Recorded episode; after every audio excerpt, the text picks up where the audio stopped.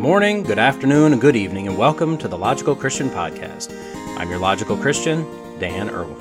If you've joined me before, welcome back. If this is your first time here, welcome. At the Logical Christian Podcast, we look at what's going on in the world of current events, politics, science, and whatever the mainstream media feels is important to tell us. But rather than just accepting their spin and swallowing their narrative, we look at it logically and we look at it as Christians. Links can be found in the show notes if you want to follow along. So, with that, Let's go be logical Christians. So I found this article, I read the headline, and then I read the article. Then I stopped and looked around to see if I was being punked. If you do a search for this, you'll find it all over the place, but looking through the normal news ribbons that I do, this one either never showed up or it was there and poof, gone. Found on Yahoo News, a headline Fauci pushes for universal coronavirus vaccine. That's not really the shocker, as of course he does. That's all Lord Science has wanted to do for his entire career to inject everyone with his salvation serum for anything. He just really wants to get everyone injected for some reason. I'll let you speculate as to why that may be. The jaw dropping comes in the body of the article. Here's the gist of it. Fauci and two other top federal researchers wrote in the New England Journal of Medicine that the coronavirus that causes COVID 19 will likely never be eliminated, and the current vaccines aren't able to stop new variants. Yeah, I know. My reaction was also, well, duh. Then they wrote that other coronaviruses will likely spill over from animals to humans as well. This, of course, will cause future pandemic threats. You know, if, if other coronaviruses spill over from animals to humans, just like this one did, you know, spilled over. But never fear, Sir Science of Faucini has a solution. He and his colleagues say that the research world should fully commit to creating a second generation of vaccines that will work across many coronavirus forms. This sounds wonderful, magical, you say. How would they go about doing this? Please tell us more. Oh, well, if you insist, they suggest that across the globe, researchers should collect animal coronavirus samples and then develop, quote, ethical challenge trials. Or more simply put, test these on humans. You know, collect animal viruses and see what they do to humans. Ethically. Now, the justification is that we've seen four deadly, deadly coronavirus outbreaks in recent history. Twice with SARS, once with MERS, and now COVID 19. And look, I don't feel it's necessary at all to point out that MERS has racked up a grand total of 943 reported deaths worldwide since April 2012, and SARS, which showed up in early 2003, slaughtered 774 people and hasn't been seen since 2004. I just don't see any reason why I would ever, ever mention that. We'll get to COVID 19 in just a moment. The article then spins into the abject failure of this concept. For the last decade, they've been trying to develop a universal flu vaccine. Some trials began in 2019. I'm looking around, we don't have anything yet. And of course, they have to say that the emergence from the space bridge of the evil Decepticon Omicron in search of victims and likely Energon cubes has compromised the you gotta say this without laughing the level of protection offered by available vaccines.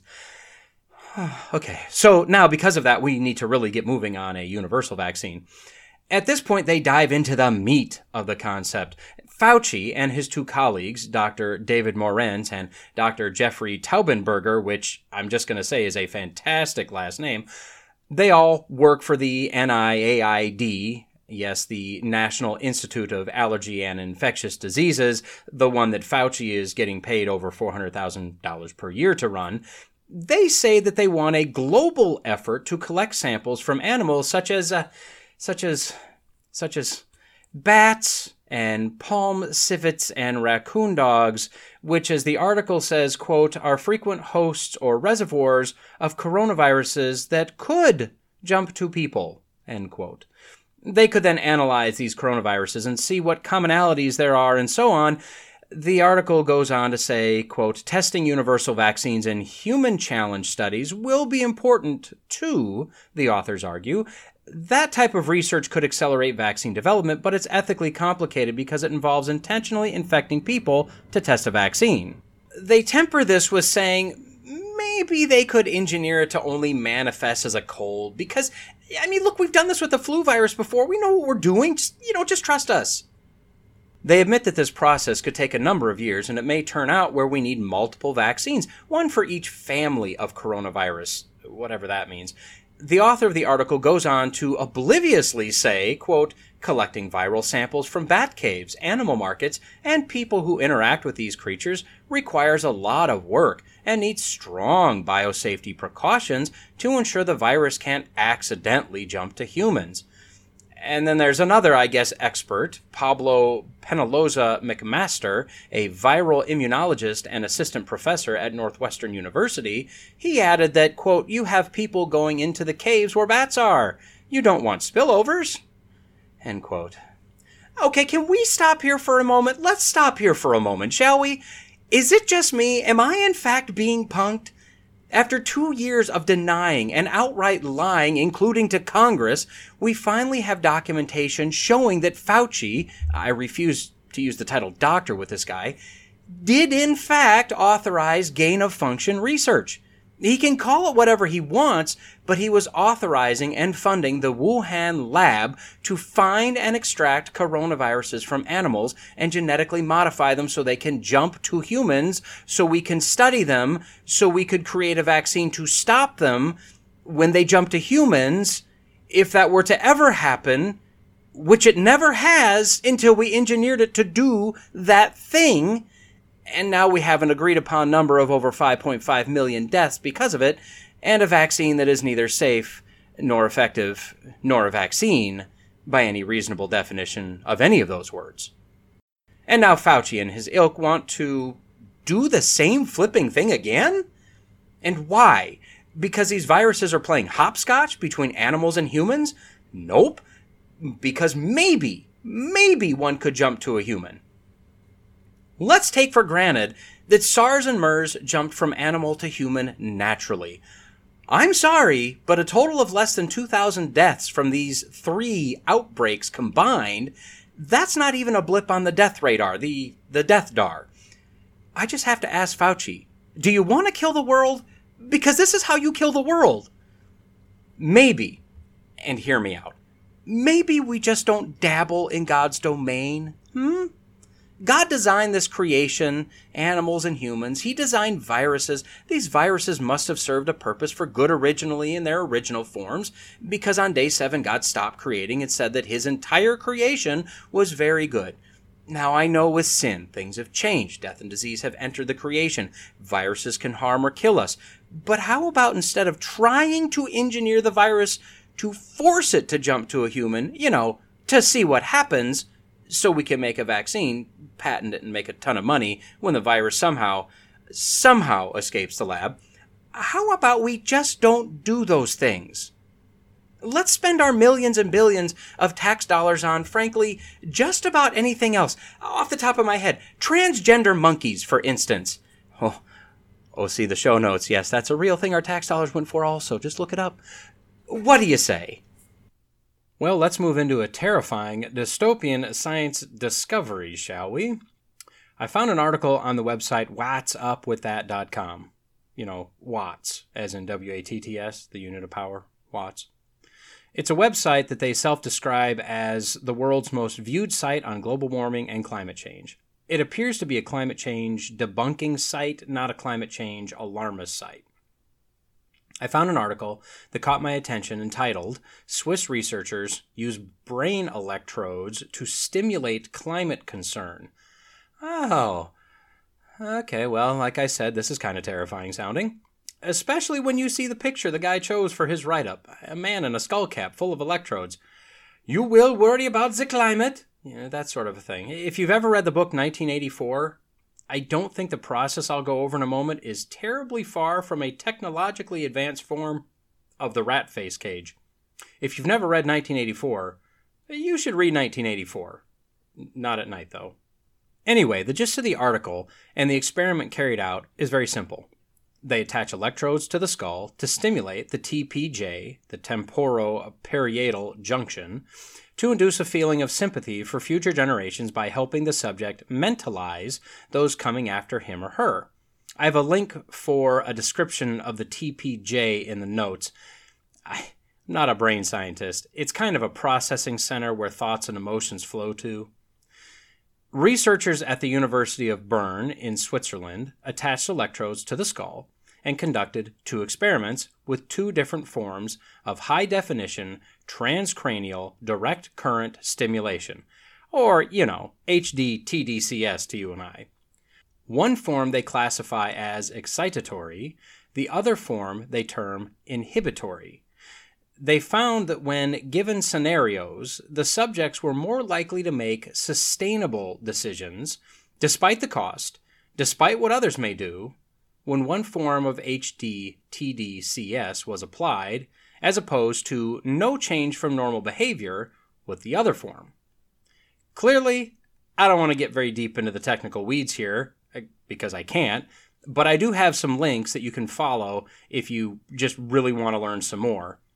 This is the basic idea though. If you zap a certain area of the brain the right way, it'll move people toward making decisions defined as sustainable, essentially with tunnel vision, disregarding any other effects that may occur because of that decision.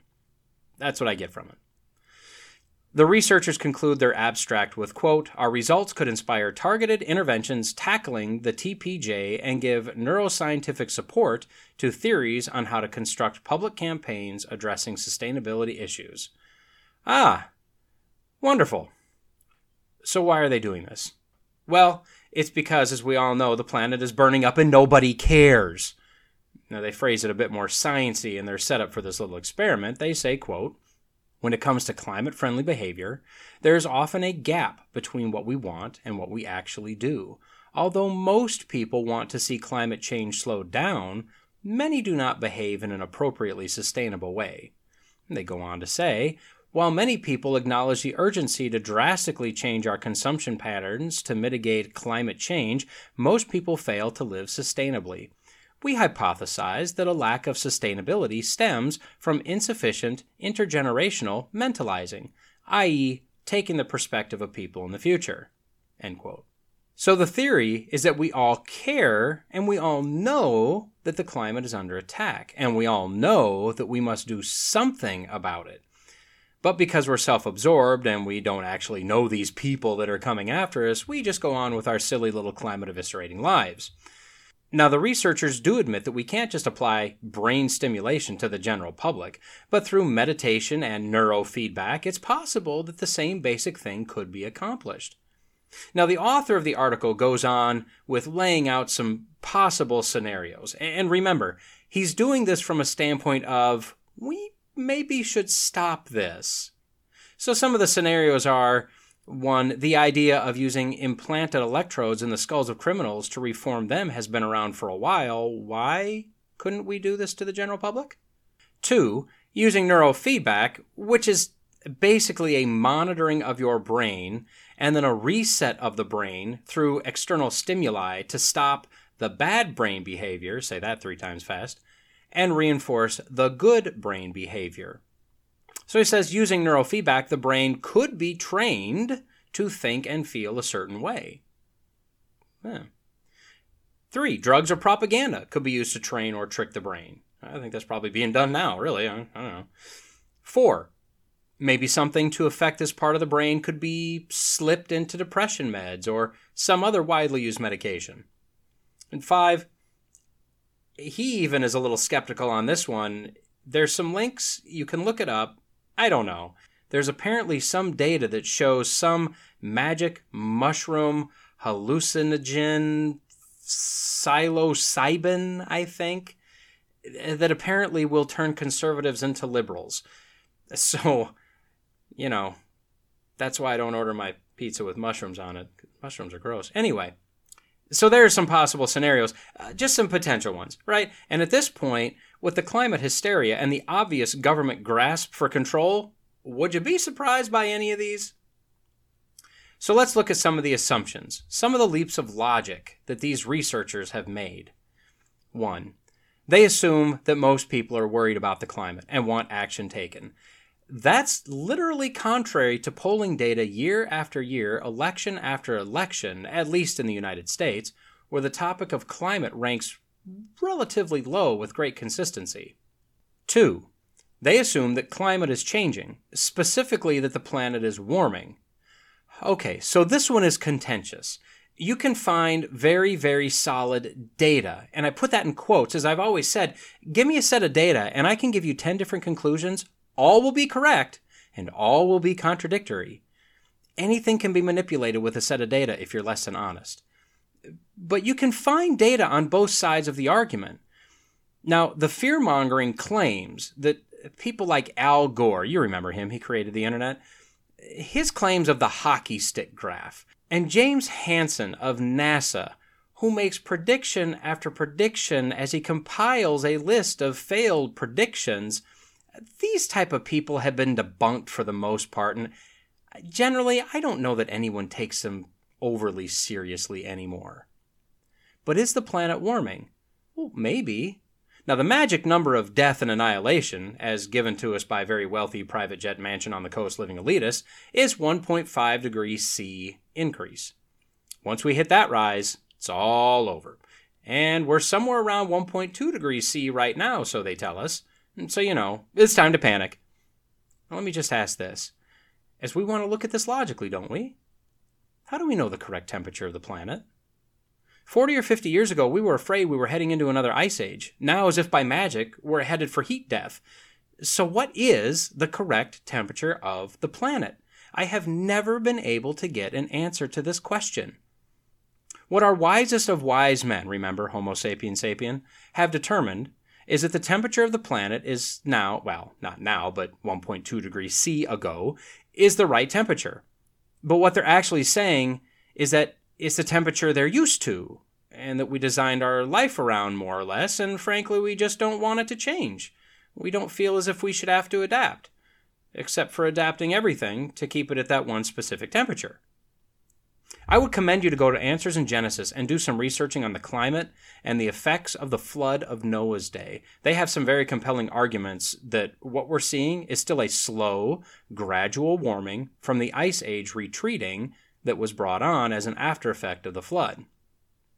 Now, the way I see it, again, just trying to look at this logically, everything in creation that we know of vibrates. Everything has a natural frequency. This is why you can shatter a wine glass if you hit the right sound pitch. You send the natural frequency of the glass out of control.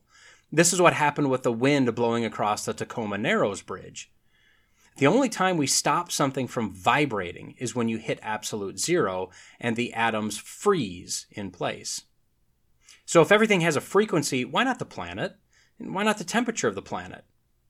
I think the logical conclusion to rising temperatures due to heat being put out by the oceans, which are massive heat sinks, and the sun, is that the planet temperature is oscillating up, and at some point, probably soon, the temperature will start to go back down and up and down on however many decades the cycle is. Maybe given long enough, the planet would actually reach a steady state temperature where the temperature will no longer change, and then we'll know that the right temperature of the planet is X degrees. But until then, we're chasing the wind. Number three, they're assuming that climate is more important than anything, or nay, shall I say, everything else to me, if we were going to jack around with the brain to create a heightened sense of sympathy for some cause, I'd look at the plight of the poor or the needy, maybe children, maybe abortion. Just go to your local church. They have an endless list of needs and charities. There's practically infinity other causes that would come light years in front of climate. I know, my opinion, but really, when you look at the polling, it's the opinion of the majority of the people as well.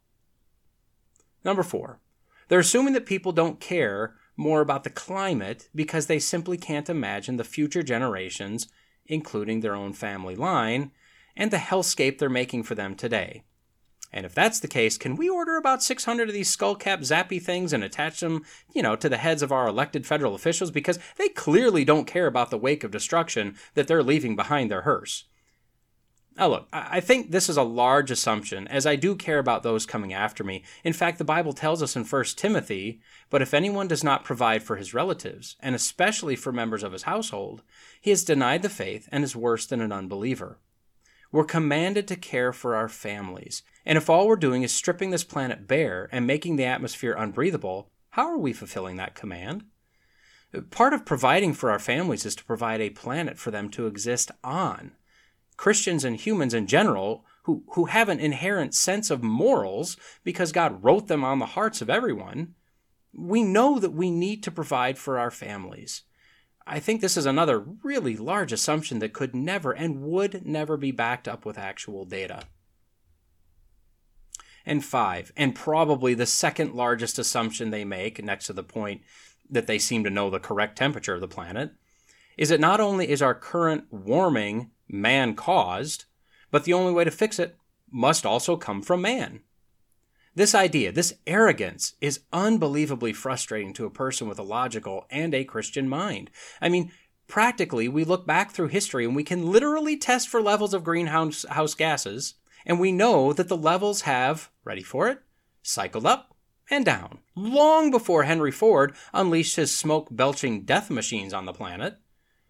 There are clear indications through historical records and real science that the planet has gone through warming and cooling periods in the past, in the long past, well before I required a coal fired power plant to charge up my Tesla so I can save the Earth from the ravage of fossil fuels.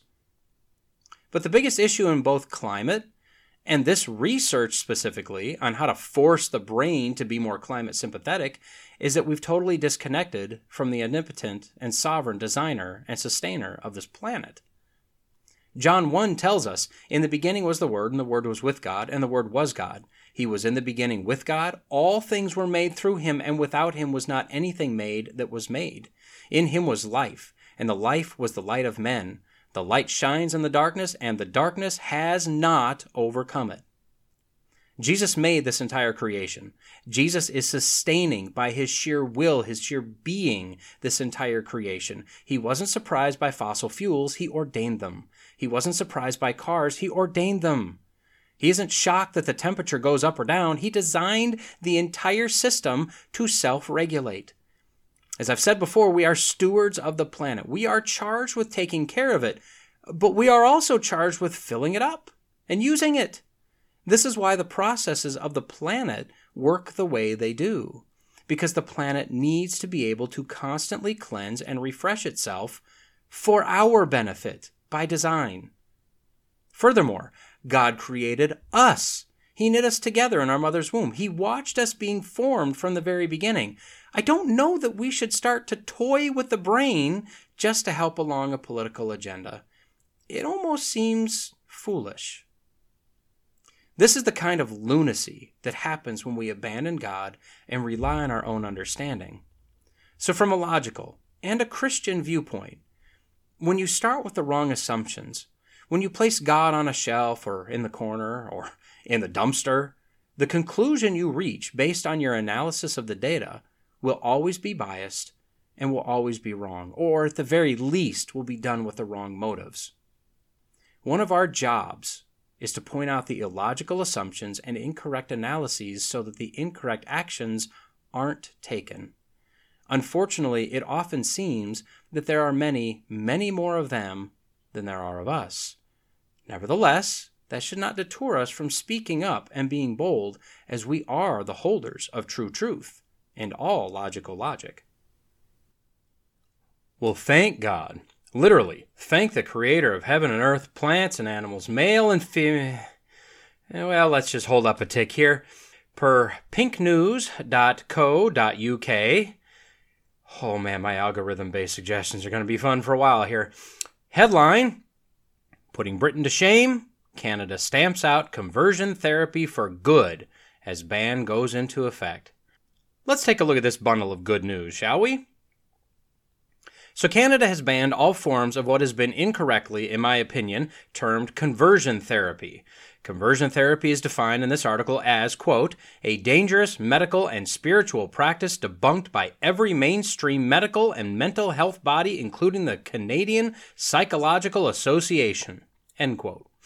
According to the bill, Canadian Bill C4, which we'll get into in a little bit, defines it as a quote, practice, treatment, or service designed to change a person's sexual orientation to heterosexual, change a person's gender identity to cisgender, change a person's gender expression so that it conforms to the sex assigned to the person at birth, repress or reduce non heterosexual attraction or sexual behavior, repress a person's non cisgender identity, or repress or reduce a person's gender expression that does not conform to the sex assigned to the person at birth. Wow. And honestly, looking at the two definitions, I don't know which definition is more terrifying. Just from that alone, you should start having questions form in your mind that pertains to the illogical nature of this bill. So let's continue on with the article first before we get into the bill a little bit. They give some very basic specifics about the law, stating that the law will, quote, now slap those who force someone into conversion therapy with up to five years imprisonment, end quote. And that if you even try to take a child out of the country to pursue some therapy, or if you profit or even promote therapy, you have two years of prison waiting for you Of course, old Prime Minister Justin Trudeau, the person that seems to be tripping over himself trying to get as far left and as woke as he possibly can, is pleased as rainbow punch with this law making this, quote, hateful and harmful practice, end quote, illegal. Then they give some, eh, let's just say, shocking statistics. You may want to hide your children here. They state, quote, the urgency of outlawing conversion therapy has been long known to activists after all, at least one in 10 trans and non binary Canadians have undergone the practice, a harrowing 2019 report by Trans Pulse Canada found. End quote. Okay, stop. So, 1 in 10, 10% of this community has gone through conversion therapy, and that makes it urgent? And it doesn't say how many converted, or how many were forced, or how many sought it of their own free will. See, the problem isn't force, the problem is the attack of this feeling, maybe we can say for now. This confusion must not be questioned.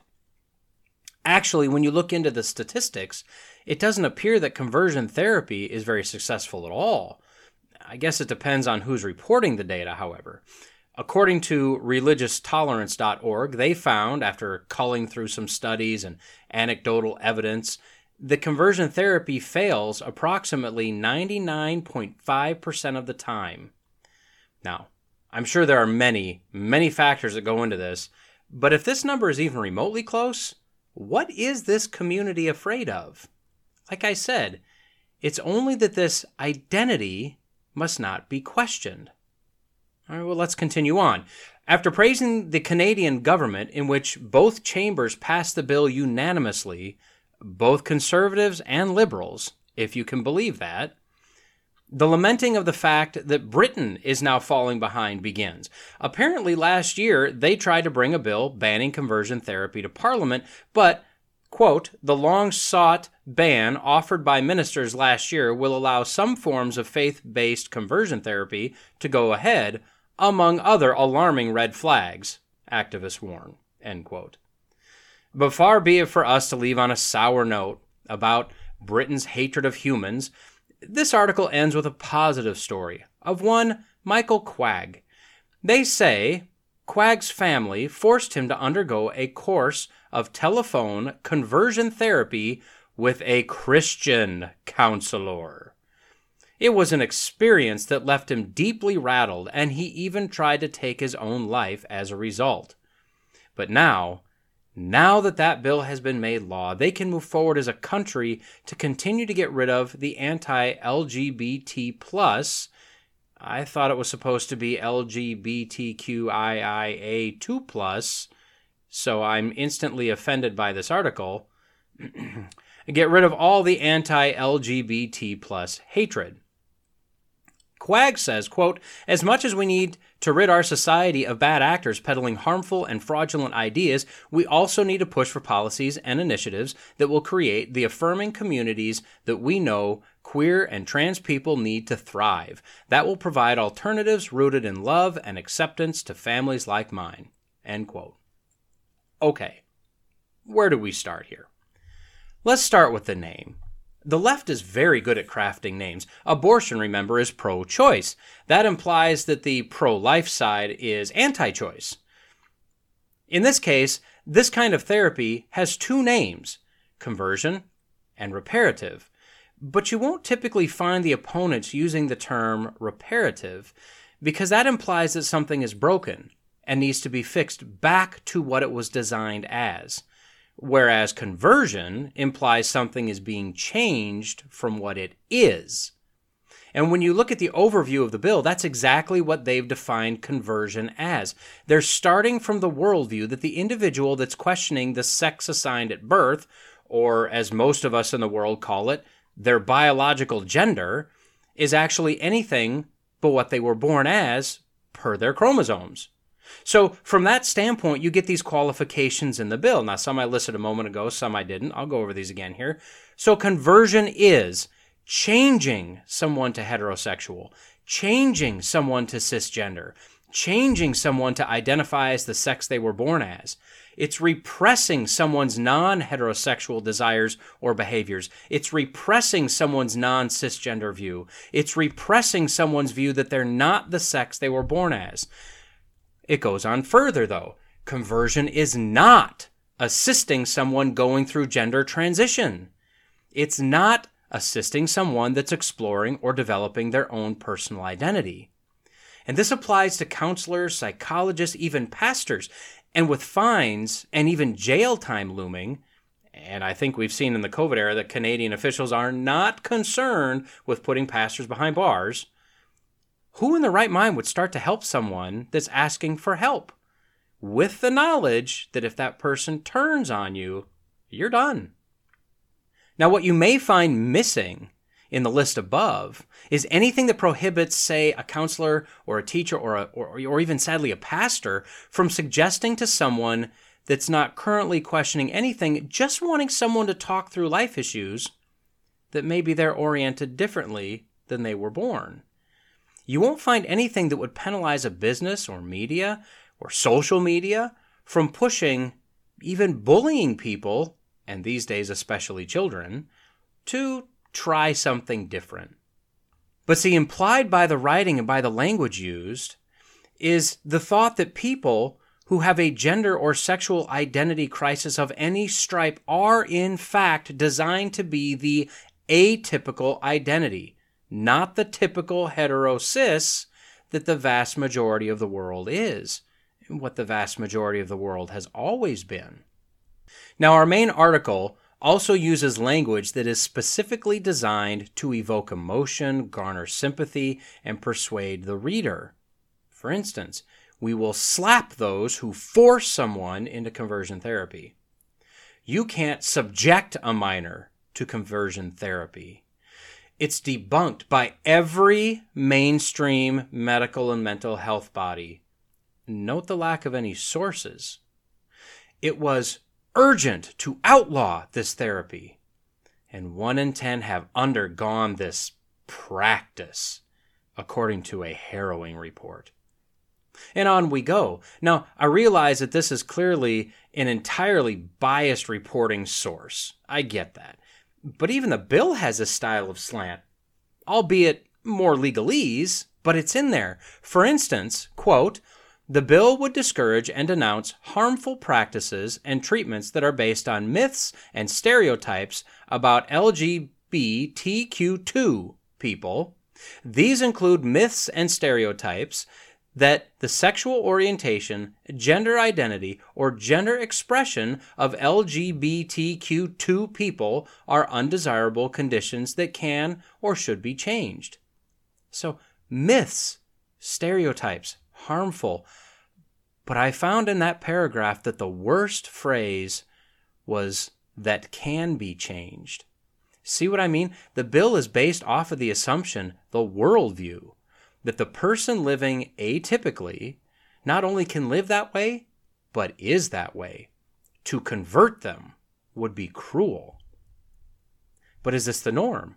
Well, remember, we as Christians have a place we can go for true truth the American Medical Association. Ah, no, I'm just kidding. The Bible, right? We've all heard the base proof text from Genesis 1:27.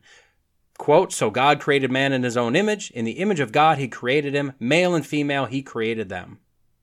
Now, this doesn't specifically say that the male and female must be attracted to each other, but one thing we know for sure, despite what we're being told these days, only biological women can have babies. In fact, and this may blow your mind, they can only have babies if a biological male is involved. More than just the natural fitment of the parts, the two components needed to create more little males and females, the sperm and the egg, come one from a male, one from a female.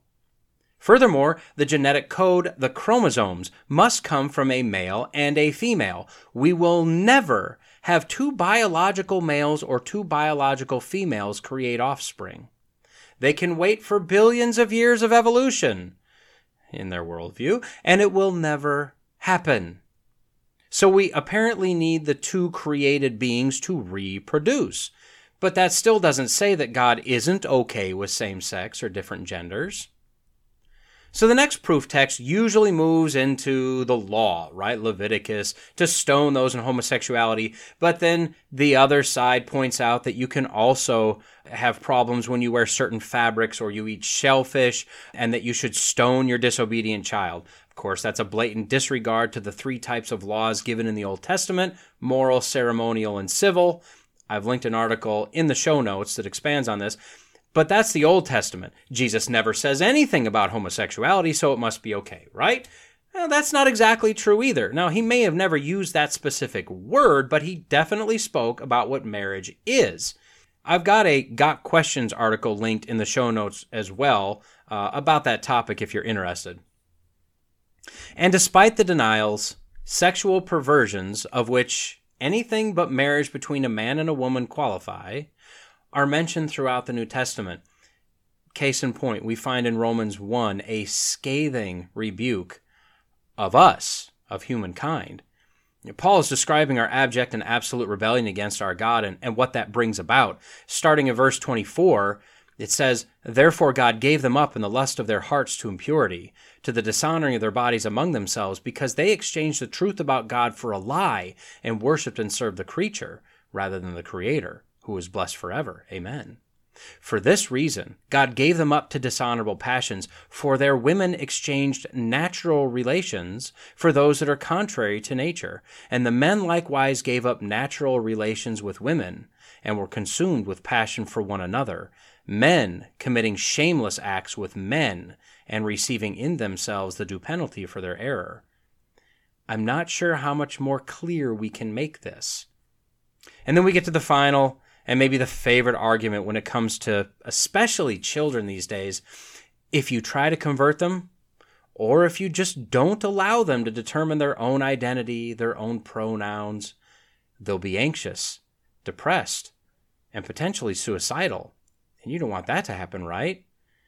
In fact, going back to the bill, it spells out the harms that it will now eliminate by being enforced as law. Those harms are, quote, distress, anxiety, depression, stigma, shame, negative self image, a feeling of personal failure, difficulty sustaining relationships, sexual dysfunction, and having serious thoughts or plans of or attempting suicide.